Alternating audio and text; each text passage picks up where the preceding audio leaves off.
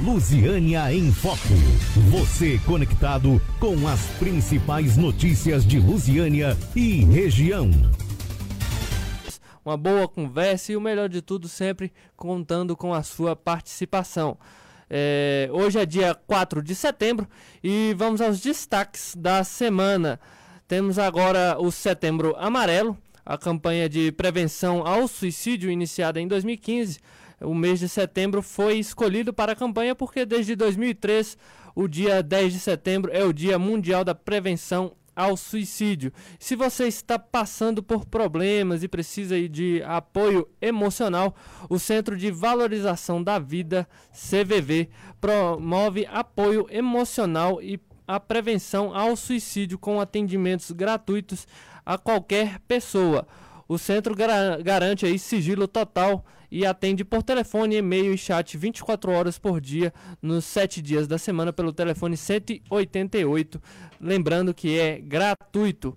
Outra notícia aí: a Polícia Militar prendeu um cadeirante portando arma de fogo no Jardim Gar por volta das 17 horas e 15 minutos dessa sexta-feira, dia 3 de setembro, os policiais militares foram acionados para averiguar uma possível ameaça com arma de fogo. Chegando ao local, na parada de ônibus em frente ao bar da Boa, a guarnição deparou com um cadeirante portando um revólver calibre 38. De imediato, os policiais deram voz de prisão e prenderam um indivíduo. O homem foi levado ao CIOPS para devidas medidas cabíveis.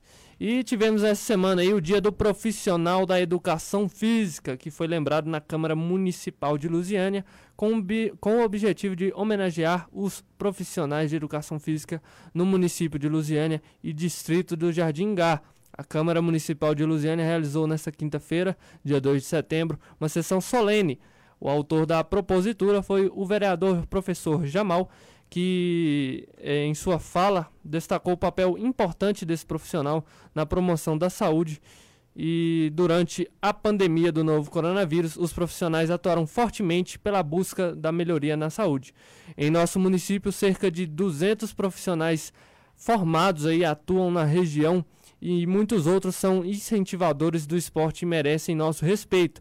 O presidente da Câmara Municipal, vereador Carlos da Liga, aproveitou a ocasião para felicitar esses profissionais que atuaram fortemente no município e promovem saúde, prevenindo aí lesões e orientando a correta prática do esporte, seja ela qual for a, a modalidade. Arley, é, já te cumprimentando aqui, boa tarde, tudo bem?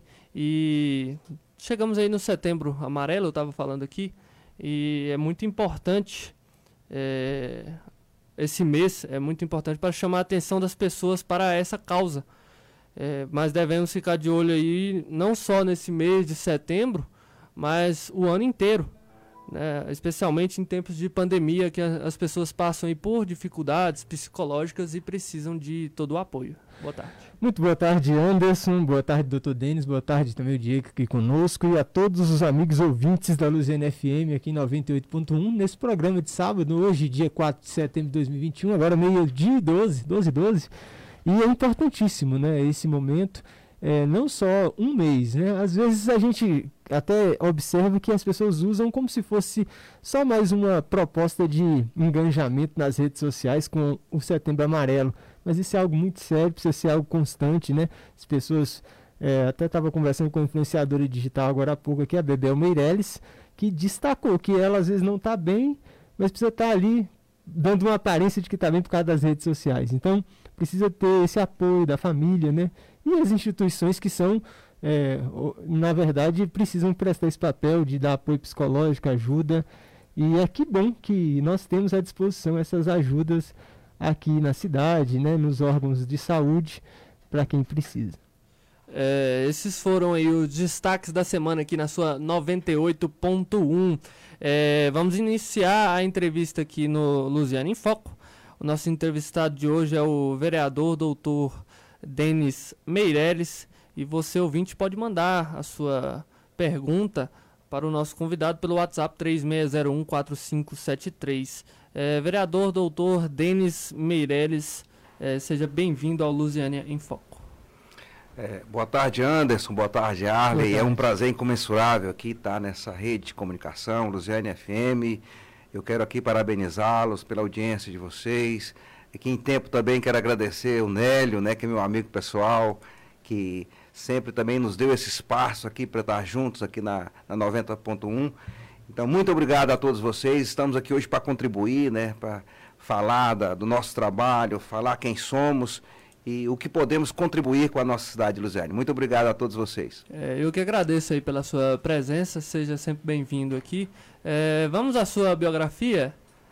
É, Denis da Costa Meirelles, nascido em 5 de março de 1974, tem 47 anos, é casado, pai de dois filhos, o Arthur com 14 anos e Alice com 13 anos. É, eu tenho um irmão também chamado Arthur. Um abraço, Arthur.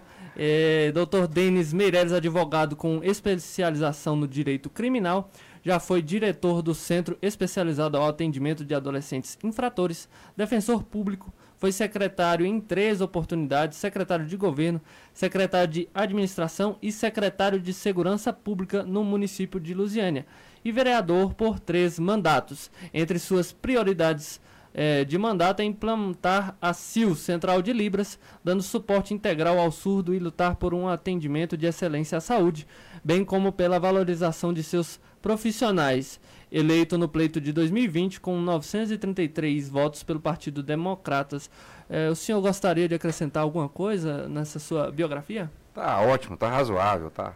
Tá bem explanado. Obrigado, Anderson. Tá certo. É, o senhor é advogado com especialização no direito criminal, o senhor exerceu por quanto tempo? Estou completando esse ano 23 anos na esfera aí da advocacia, onde eu atuo Desde ainda, o início. Ainda exerce? Exerço. A advocacia é a minha paixão, na verdade é a minha profissão, né?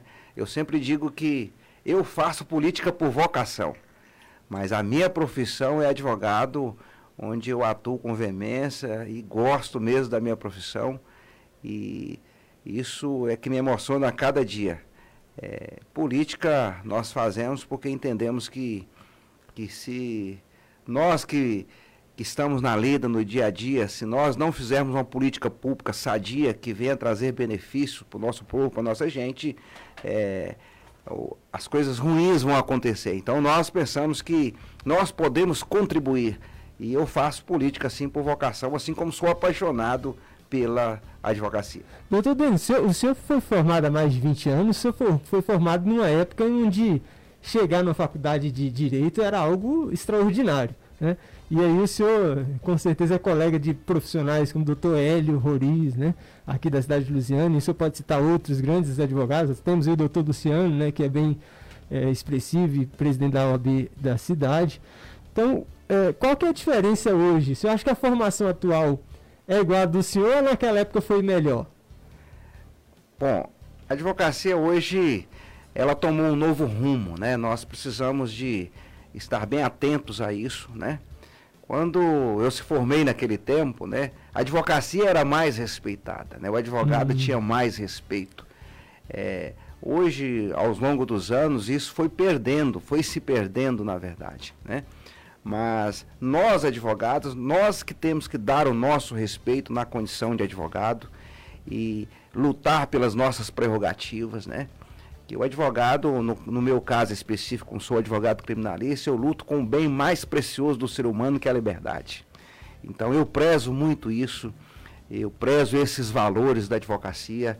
E como eu disse no início, a advocacia não é, é como diz Sobral Pinto, não é uma, uma coisa para covardes, não é uma profissão para covardes. Né? E nós temos que enfrentar no dia a dia, todo dia, na verdade, nós lutamos contra isso, né? contra contra o mal que é feito, muitas das vezes, né? É, estar numa delegacia, estar no judiciário, estar junto ao Ministério Público, isso é, e combater o bom combate, né? defendendo o direito do cidadão. Então isso, o que é razoável dentro do direito, na nossa profissão, nós temos que fazer isso de forma apaixonante, usando o bom direito e, e fazer o melhor, que é a liberdade do ser humano. O senhor tem alguma história que gostaria de contar pra gente? Algum caso que o senhor pegou na sua trajetória e gostaria. Ah, deu uma história boa e gostaria de contar pra gente? Ah, eu sou. Eu tenho muitas histórias, viu, antes, dentro da advocacia. Mas tem algo que marca a gente, né, obviamente. Eu sou advogado hoje criminal que mais fiz júri na cidade de Lusiânia desde a sua existência, né? Embora Já. eu não sou tão velho não, mas eu tenho uma é aquilo que eu gosto de fazer, que é o tribunal do júri, né? Tem um caso que me impressionou bastante. Já, só- já foram quantos? Eu fiz 492 júris, quero chegar a 500 esse ano ainda, tentando correr, né? Ainda tem oito ainda para que eu possa fazer para completar os 500. Nós tínhamos já uma temporada agora, adiamos alguns júris, mas eu pretendo chegar aos 500 ainda esse ano, né? É, então eu faço isso com muita, com muita audácia e alegria. Mas tem um caso que me marcou que você falou aí, por exemplo, foi de um de um pai que havia assassinado um filho de 16 anos, menor de idade, né, na adolescência. Esse caso aconteceu aqui na cidade ocidental. E imagine o pai assassinar o filho. Mas quando a gente busca na essência, na origem, por que isso aconteceu, né? É que nós chegamos a uma conclusão. Então ele já havia sido condenado no tribunal do júri. E eu entrei já depois disso.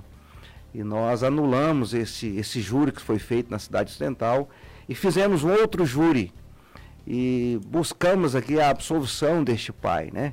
Era um filho que era bastante problemático, que era usuário de droga, que chegava em casa, que furtava os objetos dentro de casa, que batia na mãe, que batia no pai. E um certo dia eles tiveram um atrito e o pai, de forma ali para em defesa eh, da sua família, na verdade, em defesa própria também, desferiu eh, pauladas na cabeça desse filho ali e esse filho, infelizmente, veio à morte. E você imagina, é, eu sou pai, eu não sei se vocês são pais, né? Nós criamos o filho para a vida, nós criamos um filho para proteger. E você imagina isso diante de uma situação, uma comoção que se Uhum. tem.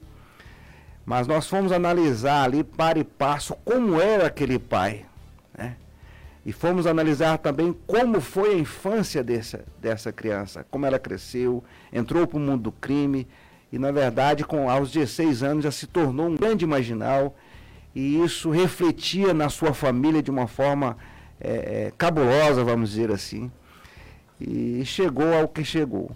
Eh, mas esse pai ele foi penalizado eh, não por uma cadeia, por estar atrás de umas grades, mas ele foi condenado porque ele assassinou o seu próprio filho. Isso me marcou bastante.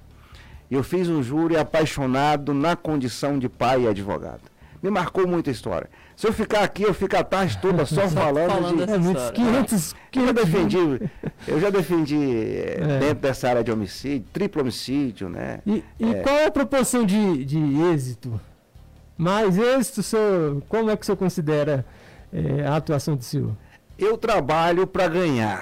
Eu, eu não trabalho para perder. Obviamente que tem casos que, que nós não podemos garantir isso para a pessoa. Eu sempre digo, é, eu não garanto te tirar da cadeia, eu garanto fazer um bom trabalho para te tirar da cadeia, né? Que eu luto em prol dessa liberdade. E, aque- e nessa área de homicídio, o que, que acontece? Ninguém mata por quer matar. Nós fomos criados para a vida, né? Então, para se chegar num homicídio, você pode buscar a origem disso aí, que, que sempre tem algo que, que, que leva a motivo, isso. uma né? Moti- motivação. uma motivação, exatamente. Por exemplo, hoje a questão da- do uso da droga, bebida, né, ciúmes doentios que chega a isso aí. Tem vários, vários outros fatores que, que levam ao homicídio. Então, a, a- nós analisamos isso, nós olhamos para o ser humano como pessoa, né? E garantimos o direito da pessoa. Muitas das vezes, o, o Arlianes, o advogado criminalista, ele sofre as consequências por defender bandido. As pessoas falam isso. Né? Não, se você defende bandido, você também é bandido. Vocês devem ter ouvido isso já, né? Mas eu digo para você que tem que ter alguém para fazer a defesa. A Constituição é muito clara com relação a isso. Ninguém pode ser, ser condenado sem um- ter uma defesa. Né? Então, o advogado é essencial para a justiça. E eu escolhi isso para a vida. Eu escolhi como profissão, como paixão. E eu faço isso da melhor forma, dentro do direito, usando os meios que, que o direito me dá, as ferramentas que o direito me oferece. E faço com alegria no coração. O senhor já teve, por acaso, alguma ameaça de morte? Sim, já tive. É, mas na verdade não foi por conta da pessoa. Eu, eu tive ameaça por conta de vítimas, né? Às vezes Por exemplo, eu já tive júri que, que o, o eu tive que sair escoltado do tribunal do júri. Já fiz júri em Minas, que me escoltaram até Lusiânia, né? Então, que tem júri que causa comoção na cidade. Tem, vou ter vários aqui na cidade que, que se eu for citar para você, não tem, eu não tenho procuração para falar isso e nem posso é. falar por questão da, da, é, da questão da profissão, do segredo da profissão, né? Citar nomes. Mas tem júris aqui que causa comoção na cidade de Lusiânia, né? E, e, e, que a gente tem que defender, né? Nós, a gente não defende, eu não defendo o crime, eu defendo a pessoa, né? Então é disso que nós trabalhamos. É, esse ano é ano de eleição aí da OAB, até o Arley que comentou do Luciano Braz está aí na procuradoria. O senhor vai se candidatar? Vai fazer parte de alguma chapa? É, comente um pouco sobre isso aí, por favor. Anderson, é, eu já fiz parte do AB no passado. Como tenho 23 anos de advocacia, eu já fui secretário. É, na, quando o doutor Divino foi, foi aqui presidente da nossa subseção de Lusiânia, eu, tive, eu tenho uma história dentro da Ordem dos Advogados, que também é a minha casa, né, eu, a minha segunda casa. Esse ano, é, eu não vou concorrer na, na, como presidente, né? Mas eu vou concorrer sim na chapa da Thaís Paiva, que é uma advogada é, que tem uma experiência vasta na, na área do direito trabalhista aqui na cidade, uma pessoa competente, uma advogada respeitada. Eu farei parte é, diretamente dessa chapa e se não fizer parte também é, de forma indireta, vou trabalhar de, pedindo votos para ela, porque eu sei que, que hoje ela soma as melhores condições para assumir a nossa subseção aqui de Lusiânia. Do estado de Goiás, eu acompanho o Rafael Lara, que, que é um expoente também da advocacia goiana, e ele é o indicado do Lúcio Flávio, que é o nosso presidente hoje na seccional Goiânia. E como eu disse para você, eu conheço o passado e o presente. Né? Eu sei o que, que o Lúcio fez, o Lúcio Flávio fez para a advocacia goiana. A nossa subseção foi muito bem servida e nós não podemos abandoná-lo. Até eu penso que, que a forma que foi feita, por exemplo, o Luciano, é, como você disse que é, que é hoje, tá, está ainda na subseção até no mês de dezembro, né? Ele caminhou com o Lúcio Flávio é, durante esses seis anos, né? E pular fora do barco agora, eu penso que não é a melhor solução para a advocacia e nós não estamos vendo isso com bons olhos. É por isso que eu disse para vocês que nós, nós às vezes no enfrentamento, é, na disputa, é, tenho um grande respeito por Luciano, Luciano Braz. Foi, é meu amigo, vereador, é procurador hoje é, do executivo, né? respeito ele na condição pessoa, mas vamos divergir na, nessa questão da eleição aqui no município, porque entendemos que o Lúcio Flávio fez um excelente trabalho aqui na nossa cidade. Nós já havíamos né, com, compactuado com a Thais Pai, havíamos acertado isso. É de conhecimento notório é, da sociedade, de todos os advogados, que, que nesse início ah, quando a Thaís Paiva lançou o seu nome, teve o apoio também do Luciano Braz. Foi por isso que eu fui para lá também para apoiá-la. E depois que nós já formatamos todos esse, esse, esse formato que da disputa da eleição aqui, não tem como mais pular fora desse barco. Eu penso que se eu fizesse isso, eu ia sentir que eu estaria traindo a advocacia goiana, traindo aqui os eleitores, os advogados que fazem parte da, da subseção de Lusiânia. Nesse, nesse momento, o país inteiro vive uma situação diferente, que inclusive nessa área jurídica, onde há muitos questionamentos sobre decisões de Suprema Corte, até cortes de segunda instância. E aí a gente tá, a gente nunca ouviu falar disso e agora todo mundo diz que entende um pouco de, de é um pouco jurista, né? Agora a gente é técnico de futebol e jurista também. Então, o senhor, como é que o senhor vê essa conjuntura judicial do Brasil atualmente? Eu vejo que essa estrutura está caótica.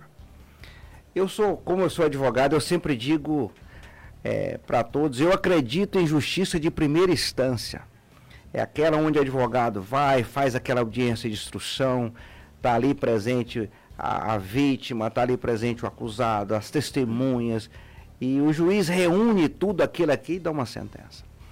Quando se passa para colegiado, eu sempre, obviamente, a gente faz também esses tribunais, faz é, usa a oratória, usa os recursos cabíveis que nós temos, né? Mas hoje eu entendo que, que justiça de segundo, terceiro grau, Supremo Tribunal Federal, é, politizou muito essa questão. E eu posso falar isso porque sou advogado e milito há bastante tempo. Então eu vejo é, é, o Supremo hoje com as decisões é, espalhafatosas, vamos dizer assim, né? Se olhar para o cenário político hoje, dentro do, do que se foi feito também, é, a gente vê que tem muita política envolvida onde não devia ter. Eu vejo isso como, um, como uma afronta à Constituição. Eu vejo isso, o, que o direito do cidadão, é, ele não está sendo preservado pelas instituições maiores que nós chamamos, que, que é a nossa, onde protege a nossa Constituição Federal. Lamentável tudo isso. Mas nós não podemos desacreditar por completo. Né? Eu sempre digo que, que nós temos que ter um olhar de esperança e de melhoras, né? E que este Supremo Tribunal é, possa mudar algumas decisões, né? possa olhar para o cidadão, possa olhar para o povo de bem. E, e, as decisões hoje estão muito politizadas. Perfeito. É, seu assessor já te trouxe uma água aí. Vamos tomar um pouquinho de água e vamos para um rápido intervalo? Sim, estou à disposição de vocês. Então tá bom. Até já.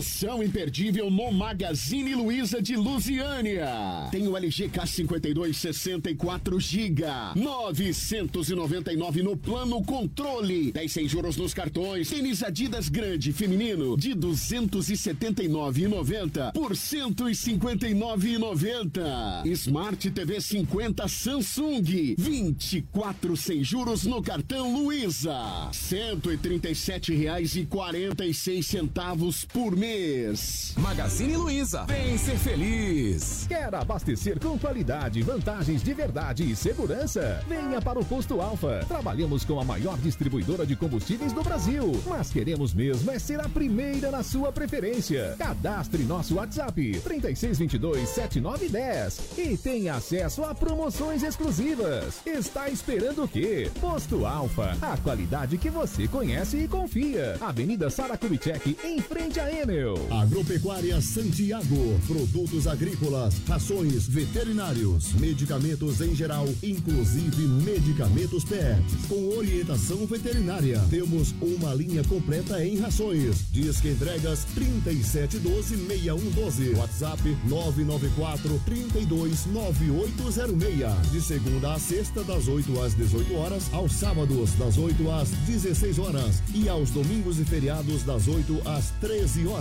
Agropecuária Santiago. Preço baixo todo dia. Avenida Alfredo Nasser, quadra 1, lote 3, loja 8, Lusiânia. Ao lado do restaurante Cidadão. www.lusianafm.com.br Peça sua música. Fique por dentro das últimas notícias e dos principais eventos. Precisando dar um up no seu smartphone? Venha para Capacel. Temos capas, películas, carregador, fone de ouvido, mouse, teclado, cartão de memória, pendrive e uma enorme variedade de acessórios. Atendimento diferenciado com super descontão à vista, você só encontra aqui. Capacel. À vista ou parcelado, aqui é mais barato. Dividimos em até três vezes nos cartões de crédito. Ligue 3084 2264 ou chame no WhatsApp 99576 9707 sete, Capacel, Rua Florentino, número 97, Centro de Lusiânia. É promoção, é promoção! O Feirão das Verduras está sob nova direção. Venha conferir nossas promoções. Abóbora Itália, cenoura ou cebola nacional, 2,99 o quilo. Banana prata, tomate extra ou batata inglesa, 2,99 o quilo. Melancia, 1,99 o quilo. Atenção! É tudo direto da natureza para você. Feirão das Verduras. Estamos na Rua do Comércio, Antigo Sacolão, Maru. Fone 3622 11 1346. Zap 98511 9045. Feirão das Verduras. Funcionamos de segunda a sábado das 7h30 às 19 horas e no domingo das 7h30 às 12 horas. Feirão das Verduras.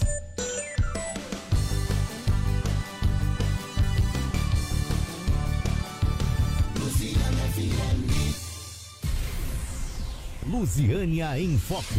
Você conectado com as principais notícias de Lusiânia e região.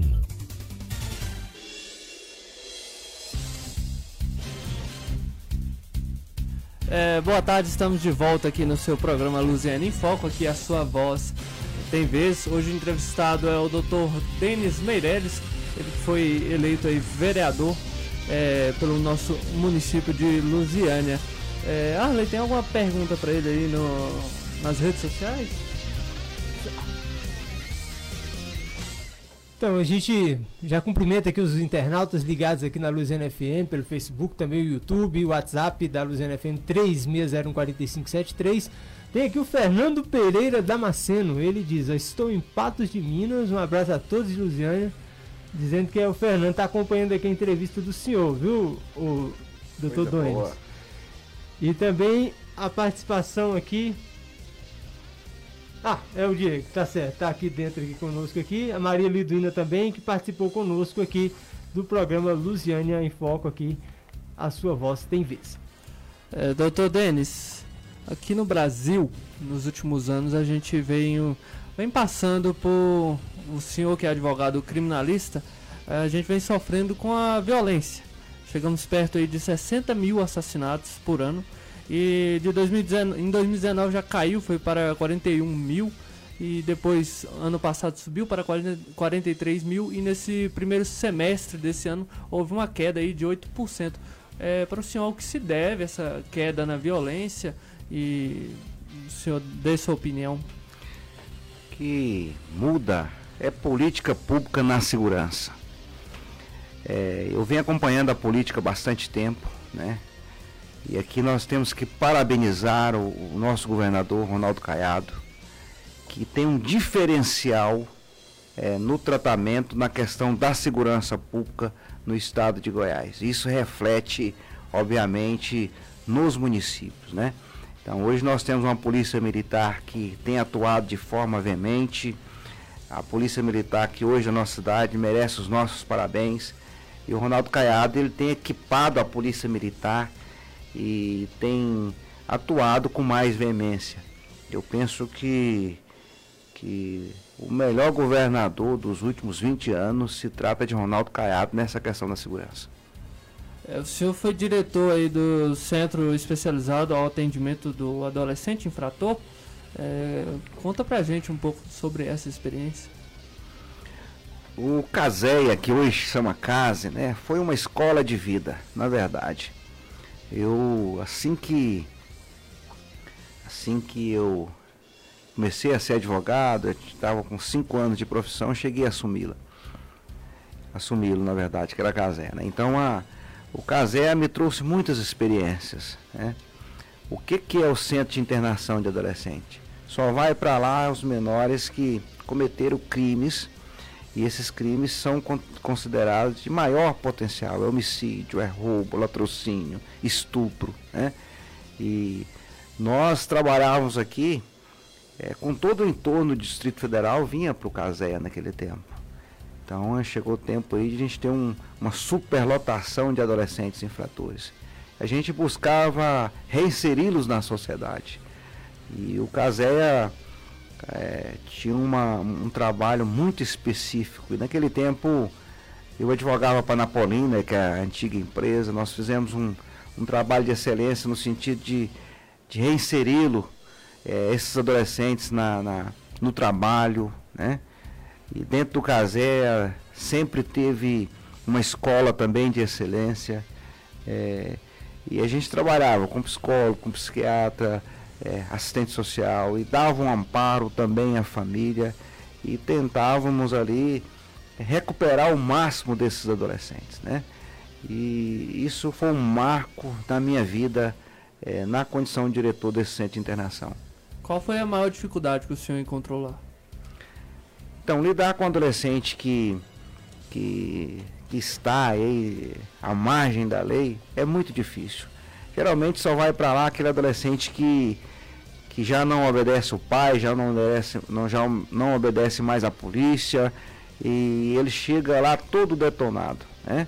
E o psicológico todo abalado, e na verdade ele já vem de uma escola de um crime, vamos dizer assim. Então a dificuldade que nós tínhamos é, é recomeçar com esse adolescente. Esse trabalho ele, é, ele, era muito técnico também, que, que ele era feito por, profissionais que, que lidam nessa área, né? Então você pega um adolescente arrebentado, aí ele passa um psicólogo, é, faz todo aquele, aquele trabalho com ele nos atendimentos semanais. Você pega um psiquiatra que muitas vezes também é, ajuda muito neste tratamento. E outra coisa, a maioria desses adolescentes já não estudavam mais. Né? Ele volta novamente, que é obrigatório estudar dentro do centro de internação. E isso mostra para ele um novo caminho. Então você mudar a cabeça de um adolescente não é fácil. Né? Isso era a dificuldade que nós encontrávamos, mas com, com a ajuda de profissionais, é, e depois que de seis meses internado, o adolescente já tinha uma nova visão de vida e nós buscávamos sempre é, inseri-lo na sociedade, com trabalho, né? E, e trazer para ele uma melhor dignidade de vida. O que o senhor acredita que falta? O que poderia ser feito? É, medidas que poderiam ser tomadas para melhorar essa situação dos menores infratores aqui no município de Lusiânia? São várias medidas que nós podemos atuar. Hoje o poder público, eu sempre digo que o poder público ele tem que atuar nos bairros onde tem essa demanda, né? Vocês podem olhar que onde se tem o bairro mais pobre, vamos dizer assim, né? Que, que tem mais famílias carentes. O que, que acontece hoje com o jovem, com o adolescente, é, que chega a esse mundo do crime? Para vocês analisar, tem família que tem uma mãe que tem sete filhos, que é separada do marido, às vezes nem marido tem. Pode ser acontecer também que é o pai que, cuida desses filhos, sai para trabalhar, a mãe sai para trabalhar em Brasília, por exemplo, e os filhos ficam em casa. E o que, que acontece com esse, com esse adolescente? Ele não fica, não tem ninguém que controla, né? Ele, vai para quadra de futebol, vai para a rua jogar um futebol, encontra pessoas que, que já está na lida do crime, né? E oferece para ele ali condições e ele vai se embarcando nisso. Quando se vê, ele já está dentro do mundo do crime. Então, o que, que nós podemos fazer? Hoje nós precisamos de ter política pública que envolve esse adolescente. Na área do esporte nós podemos atuar com forma, de forma expressiva e veemente, inserir esse adolescente numa área de, de esporte, dar a ele uma melhor condição de, de, de vida nesta área na área da, da educação também, eu, eu penso que, que é de suma importância, né? esse acompanhamento de perto na educação e inserir esse adolescente no meio, no meio do esporte, no meio da, da, da, da educação, né? E é difícil, eu sei que é difícil. Às vezes nós. É, é, às vezes as pessoas falam assim, ah, mas o, ele, não tem, ele não teve oportunidade de vida, por isso que ele está no mundo do crime. Né? Mas muitas das vezes ele é inserido no mundo do crime sem ele perceber, sem ele saber. Muitas vezes a, a mãe está pensando que o filho está dentro de casa e ele não está dentro de casa. Né? E hoje a droga ele tá, a, ela está muito hoje. É, é, os traficantes aí chegam perto mesmo desses adolescentes, né? E nós temos que combater isso. Como vamos fazer isso? Política pública. Nós temos que investir na educação, investir no esporte, investir em meios que proporciona esses adolescentes ou pré-adolescentes, vamos dizer assim, né, que eles possam ter melhores condições para lutar com a vida. O, o, senhor é o vereador de terceiro mandato, então o senhor né, vem aí já há alguns anos né, dentro da Câmara e teve a oportunidade de fazer diversas solicitações, requerimentos, projetos de lei. Qual é a evolução que o senhor viu na cidade nesse período que o senhor atua no legislativo, hein, vereador doutor Denis? Ah, essa é uma pergunta muito importante. Eu gosto de fazer política pública. O meu trabalho é esse, sempre na condição de vereador. É fazer política pública, projetos que envolva política pública. Política pública e politicagem tem uma diferença grandiosa. Né? Eu sempre gosto de falar isso. O, o, vereador ele tem que, que não só fazer um projeto de lei na Câmara, mas ele, o trabalho dele é bem mais amplo do que isso. E o que, que acontece? Eu sempre digo isso nas eleições, que nós precisamos de votar em alguém que tenha condição de nos representar de forma efetiva. Hoje eu digo que 80% é, de, dos, de eleitos faz politicais, não faz uma política pública. E nós precisamos de pessoas que pensam, que façam política pública de verdade. Você vê na, hora, na área de saúde, se você ficar hoje no gabinete para atendimento, 50% das pessoas te procuram na área da saúde para marcar uma consulta, para marcar um exame, para levar você, para uhum. levar esse paciente em Goiânia, tudo. Isso é politicagem. Olha você ver como que é a situação. Até aproveita daquele momento de fragilidade, né? O que que acontece hoje com o vereador? A maioria dos vereadores faz esse tipo de politicagem. Uhum. Porque isso dá voto. E muitas das vezes aquele vereador que faz uma política pública de verdade, ele, ele nem é visto pela sociedade. É. E vou falar muito mais. Às vezes, por exemplo, hoje eu sou líder de governo na Câmara, eu sou presidente da Comissão de Constituição e Justiça. Essa comissão, todos os projetos de lei é, passa por ela. E muitas vezes eu fico é, 50% do meu tempo na condição de legislador, eu fico dando parecer em processo administrativo. A comunidade não vê isso. Pensa que muitas das vezes o trabalho do vereador é exatamente aquele de ficar lá no gabinete, arrumando uma consulta, arrumando isso, arrumando aquilo. Uma passagem, uma, Exatamente. né? E, e, e, o povo está mal acostumado com isso também. Por exemplo, é, tem pessoas que pensam que o trabalho do vereador é ficar lá para pagar uma água, pagar uma luz, arrumar uma consulta, e não é esse o nosso trabalho. Nosso trabalho é fazer projetos. É, e eu sempre digo o seguinte: se eu parasse de fazer política hoje, eu estaria totalmente satisfeito aquilo que eu já fiz para a minha cidade. Eu tive a oportunidade de, de, passar por três secretarias e fazer projeto é, vamos dizer, junto com o executivo, e a gente vê esses projetos funcionando na cidade, e isso enche o nosso coração de alegria. E isso é política pública. Né? Então, a, agora a politicagem, se a gente for viver só da politicagem, é muito mais fácil fazer politicagem. É muito mais fácil. Tá fazendo politicagem hoje, Luciana? Eu não entendi. Tem politicagem em Lusiânia hoje? Se tem politicagem, eu disse para você que é 80%. Hoje é politicagem.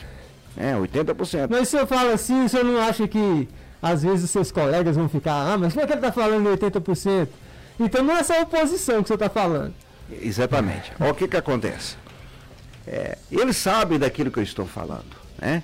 Se você hoje, se você chegar num gabinete de vereador, dificilmente alguém te chama e fala assim, olha, eu tenho um projeto de relevância para você uhum. fazer na minha comunidade.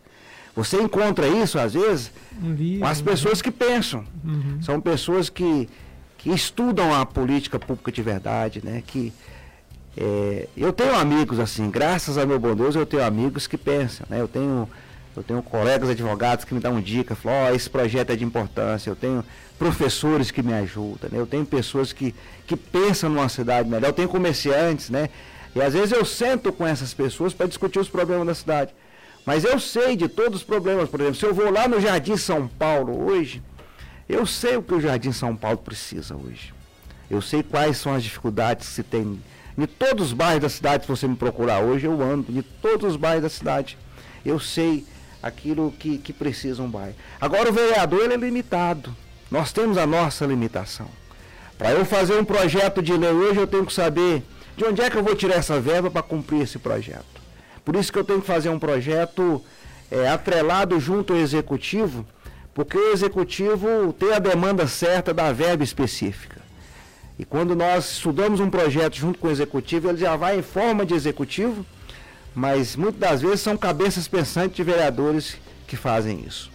É, o senhor, como bem dito aí pelo Arley, já está no terceiro mandato de vereador. Nunca pensou em alçar voos mais altos? Ano que vem tem eleição. Então, é, quando, quando nós fazemos política, a gente sempre pensa em voos mais altos. Mas política eu sempre digo o seguinte: você tem que plantar dentro da política. E, a, e este cerco é muito mais fácil você fazer política nas ruas pedindo voto do que você fazer uma política interna que se chegue a isso. Vou explicar isso melhor para vocês.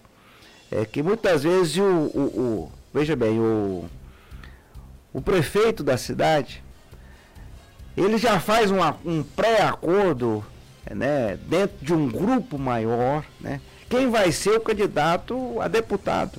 Tem isso já. O governador faz isso também.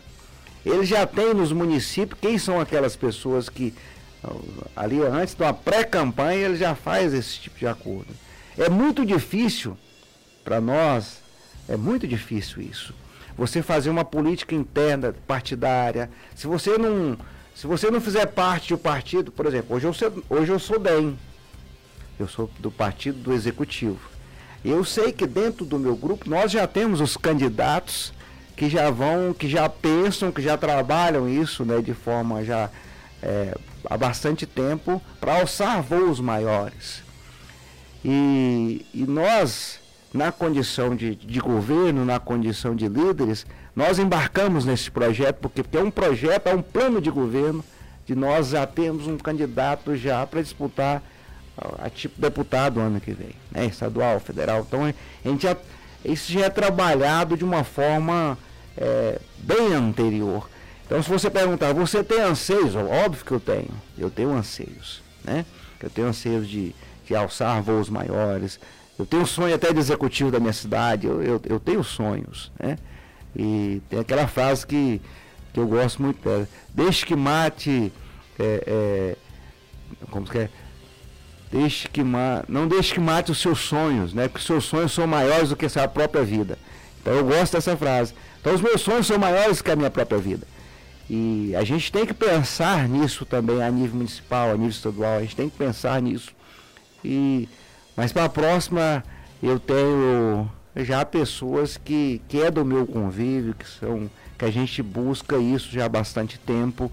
É, e que terá o meu apoio na condição de vereador, porque eu sempre digo o seguinte, que os sonhos que ele tem eu vou juntar junto com o projeto dele, deles na verdade, né? É isso. O, o senhor tem assim uma atuação também interessante. Eu não sei se o senhor de repente mora lá na região rural, mas o senhor é dessa linha dos que atuam, militam ali pela região rural que a gente cumprimenta aqui, que tem uma boa audiência, todos os moradores, né? Da zona rural, que eu chamo da terceira Lusiânia, que é a Lusiânia, Ingá e a zona rural. Verdade. existe uma, uma grande quantidade de pessoas boas, trabalhadoras ali. É, o senhor é, cuida ali de muitos, muitos requerimentos, né? inclusive um deles aqui, que foi logo no começo do ano, o senhor pediu ali construção de uma capela, poço artesiano, é, reforma do cemitério do Mandiocal. E aí o senhor pediu um, um container ali para a região, né, daquela região do, das entradas dos lagos. Então, qual que, por que, que senhor gosta tanto dessa área rural de Lusiânia?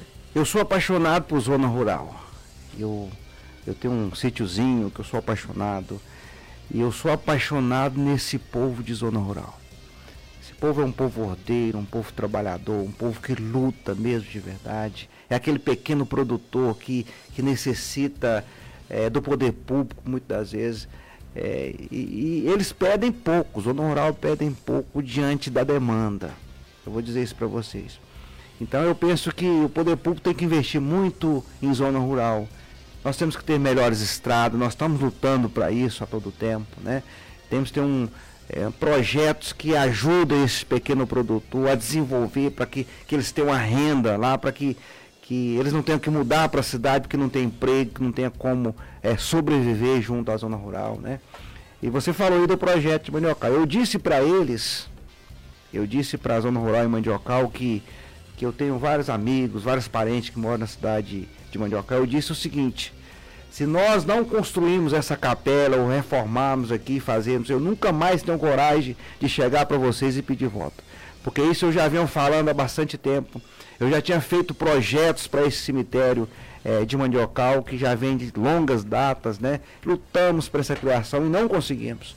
Mas hoje eu quero aqui parabenizar o, Diego na condição de prefeito. Eu quero aqui parabenizar o Divonei, que cuida dessa área de cemitério, que ouviu o nosso pedido.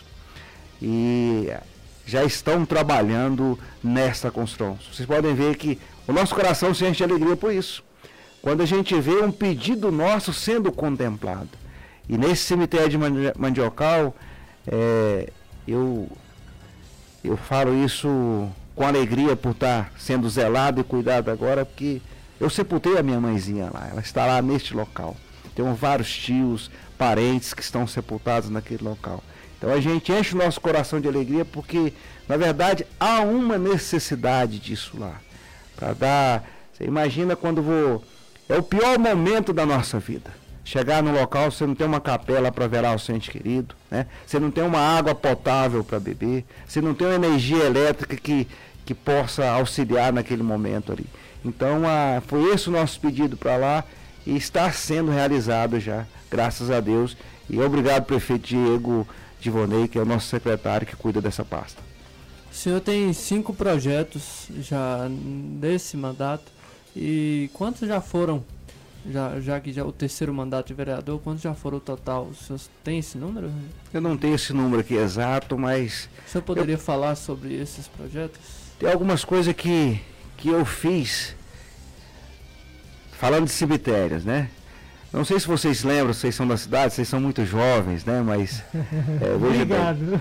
Obrigado. Ah, aqui o cemitério de Lusiânia era, era caótico também, né? Aquele projeto tem lá hoje duas capelas de excelência, aquele muro que foi construído lá com serpentina em cima, foi projeto que eu fiz. Eu moro lá ao lado. Eu moro ao lado e meu coração enche de alegria quando eu e, eu sentia, eu ficava triste porque muitas das vezes eu passava por lá à noite, tinha gente lá dentro do cemitério é, furtando coisa das lápides. Isso é normal, viu gente? É, normal. Era normal dentro do cemitério. Era usuário de droga que estava lá dentro. E, e, isso era uma bagunça. Hoje acabou isso, hoje não tem mais. Hoje nós temos até segurança lá, né? Nós temos um, um guarda que, que, faz parte da guarda municipal, que, que cuida, que zela por, por esse patrimônio, né? É, essa quadra coberta que tem lá no meu bairro também, lá que antes não tinha, foi levado para lá também, foi projeto que nós trabalhamos é, é, né, junto a, a essa construção. A Guarda Civil Municipal que se tem no nosso município, que tem um estão tentando de qualquer, todas as formas aí, é, o Ministério Público está criando problema com essa guarda municipal que, que também foi projeto que eu criei. A Secretaria de Segurança Pública foi eu que criei do nosso município, não se tinha, né? Vamos lá, vamos, vamos, vamos percorrer mais, coisa que enche o nosso coração de alegria. Por exemplo, a questão do, do da, da central de Libras, né? Eu sou apaixonado pelo sul do nosso município. A minha esposa, ela é intérprete, né? E eu ouço todo dia dela, ó, esse pessoal precisa de amparo, precisa de apoio. Eu vejo isso, nós não temos isso nos municípios. Nós criamos esse projeto, foi aprovado e nós estamos lutando pela implantação dessa ACIL aqui que vai ser colocado no nosso município. Então hoje nós temos um grande número de surdos no nosso município. Olha, olha como meu coração enche de alegria eu não sei se vocês sabem, nós temos um time de futebol de surdos aqui na nossa cidade que foi vice-campeão no estado de Goiás. Ele é vice. Nós temos atletas aí que vão competir agora, que são surdos, atletismo, é, futebol, que são surdos. Então, e domingo eu estava com ele, nós criamos uma associação dos surdos e, e eu falo isso com o coração cheio de alegria porque eles necessitam de alguém que faça isso para eles. É, você imagina quando um surdo quer ir ao médico, o médico não entende o que ele está falando. Quem é que faz isso? Se ele não tiver uma pessoa, um intérprete para levá-lo, para cuidar dessa necessidade especial que ele tem naquele momento, ele não consegue se comunicar. Né? Então nós precisamos, é nós, eu digo nós, todos nós precisamos de, de, de, de ter conhecimento de Libras para conhecer porque eles são pessoas inteligentes, eu até digo, são mais inteligentes, muitas das vezes, do que nós que, que falamos, viu gente? Então as pessoas, antigamente eles tratavam o surdo como se fosse, você ia falar, o né? bobo. É né? o bobinho. É, o bobo tá chegando aí. É. Né? Olha, olha você ver como que isso era criminalizado. Hoje não, hoje o surdo ele se comunica. Com grande alegria, por exemplo, é, tem uma menina que chama Ju, Jureima, que é uma surda. Ela, ela me procurou e falou, eu preciso de trabalhar. Eu olhei o currículo dessa menina. Estava melhor do que o meu. é, eu fui até a administração pública, falei para o Divonei, falei, Divonei, vamos incluir esta mulher, vamos falar com o prefeito municipal que nós precisamos de ajudá-la. E mais do que rapidamente, é, eu quero agradecê-la aqui, obrigado Divonei, a Saneago deu uma oportunidade de trabalho para essa menina que trabalha aqui hoje na Saneago de Goiás. Se a mãe dela estiver ouvindo, receba o meu abraço. Essa menina hoje, a Saneago, falou assim, ó, é uma das melhores funcionárias que eu tenho aqui. Ó, pra você ver, o que eles precisam é de oportunidade. E essa assim aí enche o meu coração de alegria em poder falar daquilo que nós fizemos em prol desses surdos. O senhor, o senhor, como uh, um vereador já experimentado, o senhor era inclusive de um partido muito tradicional de Luziano, que era o PMDB, né? Foi eleito por esse partido e era um outro grupo político, né? O senhor veio da outra parte do grupo político da cidade. É, como é que foi essa migração? o senhor ainda se dá bem com aquele outro ambiente? Porque, por exemplo, alguma das conquistas que o senhor celebra foi exatamente no governo anterior, né? Uhum. E eu até digo, se, se, alguns outros prefeitos não tinham feito aquele cemitério ali não, viu? Porque foi uma coisa muito boa que o senhor cita ali. Só quem passa por uma situação daquela e vê aquelas capelas prontas e dignas, né? Tanto no cemitério de Santa Luzia como no, naquele ali das Três Vendas, né? Vê que são projetos bons. Além também do, do trabalho que o senhor fez com a GCM, né? Então, como é que você vê essa, essa política de Lusiane aí, que não é para amador, né? para amador tem que estar preparado. Então, na questão partidária, PMDB, o PMDB foi um partido que me acolheu. É, o que que acontece? É, falando assim a grosso modo, o que que aconteceu com o PMDB? Eu estava quase sozinho no PMDB naquele tempo, né? E não se tinha uma política pública dentro do partido aqui municipal eu digo isso para vocês com toda certeza, o PMDB ele tem interesse em eleger deputado para cima. A nível municipal ele não tinha muito esse interesse. E a gente ficava brigando por alguém para vir até o partido para se filiar. E isso é muito difícil dentro de uma coligação. O que, que acontece? Como eu já tinha sido vereador pelo partido, é, o que que pensa o candidato que vai vir se filiar? Ele fala assim, não, lá faz só um vereador uhum. e quem vai fazer é o Denis, então eu não vou para lá, por quê? Porque eu vou ser... É, é, suplente. É, eu vou ser suplente, né? É, é, é esse o pensamento né? que se tem a nível partidário, uhum. né? Então, como eu, eu, já era vereador, eu dificultava, na verdade, que pessoas viessem para o partido para ser candidato. Vocês estão entendendo? Então foi por isso que eu saí. Eu migrei do partido porque, como eu já era vereador, as pessoas pensam assim, não, ele tem que ser cabeça de chapa. Ele tem que concorrer com um partido grande. Porque ele tem voto para ser eleito em partido grande. Então nós temos essa dificuldade. Eu saí do PMDB por conta disso, né? Porque não se. O, as pessoas que queriam concorrer falavam assim, não, lá já tem o Denis, eu vou trabalhar para Denis ser eleito, um exemplo assim, né? Eu quero também ter a oportunidade de ser eleito. E é, é, é, viável, né? Então, nós temos essa dificuldade. Quem já foi vereador ou é vereador, é, é partido grande que, que, que, aceita a gente, né? Não é partido que, que, que a gente busca aí um, uma pessoa que quer uma projeção dentro do partido. O senhor apresentou o requerimento 58/2021 que trata aí da instauração da CPI do Luz Previdência e Saúde. É, como o senhor gostaria de falar sobre? CPI, eu. eu é, o que, que acontece? Eu sou um dos vereadores que mais denunciei, fiz denúncias. É, tudo que envolve dinheiro público, nós temos que ter esse zero grande. Né? E eu fiz muitas denúncias. Uma dessas denúncias foi do Ipazus. Não sei se vocês têm conhecimento, é, a Polícia Federal esteve até o Ipaz Luz, né? É, fez a busca e apreensão de documentos, foi até a residência também é, dos supostos envolvidos também, fizeram, levaram todos esses documentos. E, eu tenho pleno conhecimento daquilo que é o Ipazuz hoje. Né? O Ipazuz foi saqueado. E nós, na condição de vereadores, a gente não pode deixar isso de forma impune. Eu tenho a, a, livre convicção disso e sou o presidente da comissão que estou investigando isso nessa CPI. Nós somos cinco membros, né? E nós vamos entregá-la pronto, esse dossiê todo completo e vamos provar que o Ipazus foi saqueado. Lamentável a gente dizer isso, né? Mas o servidor público hoje eh, está muito prejudicado por conta disso. Foi investido valores em fundos que nunca se vai retornar mais para o Ipazus. É lamentável tudo isso, mas está em fase de investigação. Nós estamos com essa CPI, ela, ela é sigilosa, tá certo? Então nós não podemos falar nomes e, e, e, ainda até por conta que, que a Polícia Federal está trabalhando nisso também. Mas a nossa conclusão nós vamos fazer e nós já temos ela através de, de provas documentais, entendeu?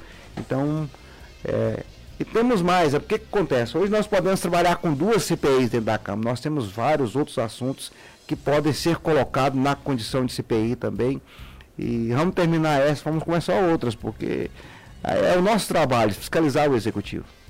Tem alguma coisa aí nas redes sociais pro Dr. Denis? É, cumprimentando aqui, né, os nossos ouvintes internautas, o Mohamed Yassin tá aqui cumprimentando, mandando um abraço pro senhor. Maria Oliveira também ligada aqui conosco. Mohamed, ô oh, Mohamed. Mohamed é lá, seu nascente, é ele? Não sei se é ele. Mohamed, Mohamed é um, um investidor lá do Osfaia, né? Osfaia, isso, né? É, é, o pai dele que que era dono daqueles terrenos ali, que foi construída a cidade Osfaia hoje uhum. que nós temos. É um grande empreendedor, um grande amigo, que tem o nosso respeito e a nossa admiração. O senhor foi secretário aí por três oportunidades. É, o que o senhor está achando da, da, do trabalho de, dos secretários, ainda mais na, na pasta que o senhor já teve, que foi da Segurança Pública, Administração? Enfim, o senhor faria algo diferente se fosse secretário? Bom, eu tenho eu tenho muito zelo pela guarda municipal porque o, o projeto nasceu das minhas mãos, né? Embora nós temos todo esse celeuma dessa discussão desse projeto, mas esse projeto ele foi criado a nível é, municipal, mas teve o apoio do governo federal, do governo estadual, né? E e hoje não, nós não conseguimos mais hoje na cidade viver sem a guarda municipal, vamos dizer assim, que coopera muito com a segurança pública do nosso município. Nós precisamos de melhorá-la, né? E como que nós podemos melhorar uma guarda? Fazer um concurso público aqui na cidade, né? E essas pessoas que estão na ativa, nós temos que mantê-los é, se, se houver algum impedimento judicial para que eles trabalhem na rua, mas que eles fiquem na, na Secretaria de Segurança, porque eles fizeram o curso de, dentro da IFG, né? E, e esse curso trouxe para eles é, conhecimento e investimento para a vida deles na condição de guarda civil. E, o que, que eu faria diferente? Eu trabalharia mais com esses guardas municipais, porque eles têm muito a oferecer para a cidade. Eu fazia uma guarda armada aqui na cidade, que seria uma via de segurança pública também aqui no nosso município. Esse é o desejo. É, Arley, uma curiosidade aqui, eu já estou no meu sétimo entrevistado, o Dr. Denis aqui. E é o quarto Vascaíno que eu entrevisto, você acredita Rapaz, mas tá difícil, hein? O, o povo vai achar que eu só entrevisto se for Vascaíno, né? É, tá parecendo, viu? Ele tem tá cara de Vascaíno e coração, viu? tá parecendo, né? É, eu gostaria de agradecer o senhor pela presença. Né? Já vamos encerrar aqui essa entrevista muito obrigado. O, fica mais um convite aí para mais uma próxima vez. É, Arley, muito obrigado pela companhia aqui nessa entrevista. E o senhor pode deixar seu agradecimento aí a, hoje, a todos. Hoje nós pulverizamos né, a nossa conversa. Né? Quando é, vocês me convidaram, agora vamos tratar de um, um assunto mais específico, que a gente possa aprofundar mais, trabalhar nele o tempo todo. Né? A nossa cidade é, trabalhar dentro dessa política da nossa cidade. É, eu quero agradecê-los, na verdade. Tá? Muito obrigado, Arlen, pelo convite. Obrigado. Obrigado, senhor. É, e eu quero deixar para todos os ouvintes aí que nós estamos à disposição. Hoje eu digo sempre que o vereador, ele é servo. Nós estamos aqui para servir a comunidade, servir o nosso município. E eu estou hoje na condição líder de governo para dar governabilidade ao prefeito. O meu papel é, é fiscalizador.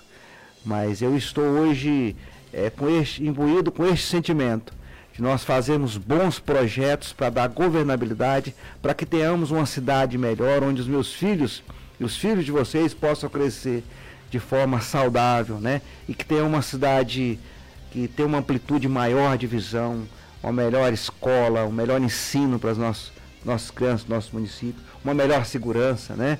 E enfim, ter uma cidade do qual nós merecemos como homens de bens e trabalhadores. Muito obrigado a todos vocês, obrigado a todos os ouvintes. Fica aí o nosso abraço, abraço a todos.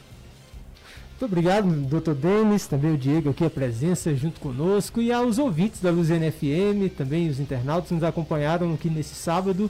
Desejo a todos também um excelente final de semana, né, um bom restante de sábado e até a próxima oportunidade aqui no Luziana em Foco. É, meu muito obrigado aos ouvintes, obrigado ao Diego, que seu assessor, doutor Denis, que aqui faz parte da sua equipe e fez parte aqui dessa entrevista. É, qual o número do seu gabinete? Número 4. É, então fica aí para a população que quiser ir lá visitar, conversar com o senhor. Só, só terminando aqui, ah. nós temos as nossas redes sociais hoje que bombam né, nessa questão de pedidos, né? Perfeito. E as nossas redes sociais também estão abertas para isso, né? É, eu não sou aquele vereador que apaga comentários lá que maldosos, não. Eu mantenho todos os comentários, viu, gente? Então, é, muitas vezes a gente recebe críticas, a gente recebe. Mas é normal isso dentro de um contexto político e eu estou preparado para isso para receber críticas, para receber elogios e, e, e, construirmos, construirmos juntos. Às vezes a pessoa que fala mal de mim hoje, é, eu, eu converso com ele, falo, ó, oh, por que está acontecendo isso? O que, que nós podemos melhorar? o que, que eu estou falhando, o que, que eu posso contribuir. Então a minha rede social ela está aberta para receber elogios e também para receber críticas é, do nosso trabalho. A Muito obrigado. A carga agora é dos professores, vocês já estão recebendo umas demandas, né? Inclusive eu acompanhei na rede social do senhor, depois é um tema importante da gente tratar também, né? Exatamente. Melhoria do, da, né, da situação dos professores do município de É porque o que, que acontece? Como vereador e legislador, nós temos o ônus e o bônus. Né? Muitas vezes você vota num projeto com o coração doendo, porque isso às vezes vai gerar é, um imposto, por exemplo, para o cidadão. Mas nós temos que, por exemplo, do IPAS Luz, muitas vezes nós vamos votar coisa do IPAS Luz que é adequando uma lei federal, que é uma exigência. Nós estamos sem certidão no município por conta do IPAS Luz. E como eu estou à frente disso aí, eu conheço profundamente tudo isso aí. Então, isso é, é assunto para nós tratarmos. E eu estou, eu sempre digo, eu estou como vereador hoje para assumir o ônus e o bônus daquilo que as necessidades são exigidas. Muito obrigado, doutor Denis. É, obrigado, ouvintes que nos acompanharam até aqui. Essa semana aí teremos o dia 7 de setembro, dia da independência do Brasil completará 199 anos de independência. Um bom feriado, um bom final de semana, uma boa semana para todos, um bom trabalho. Deus abençoe e todos os nossos ouvintes. Meu muito obrigado. Até sábado que vem aqui no Lusiânia em Foco, ao meio-dia. Lusiânia em Foco. Você conectado com as principais notícias de Lusiânia e região.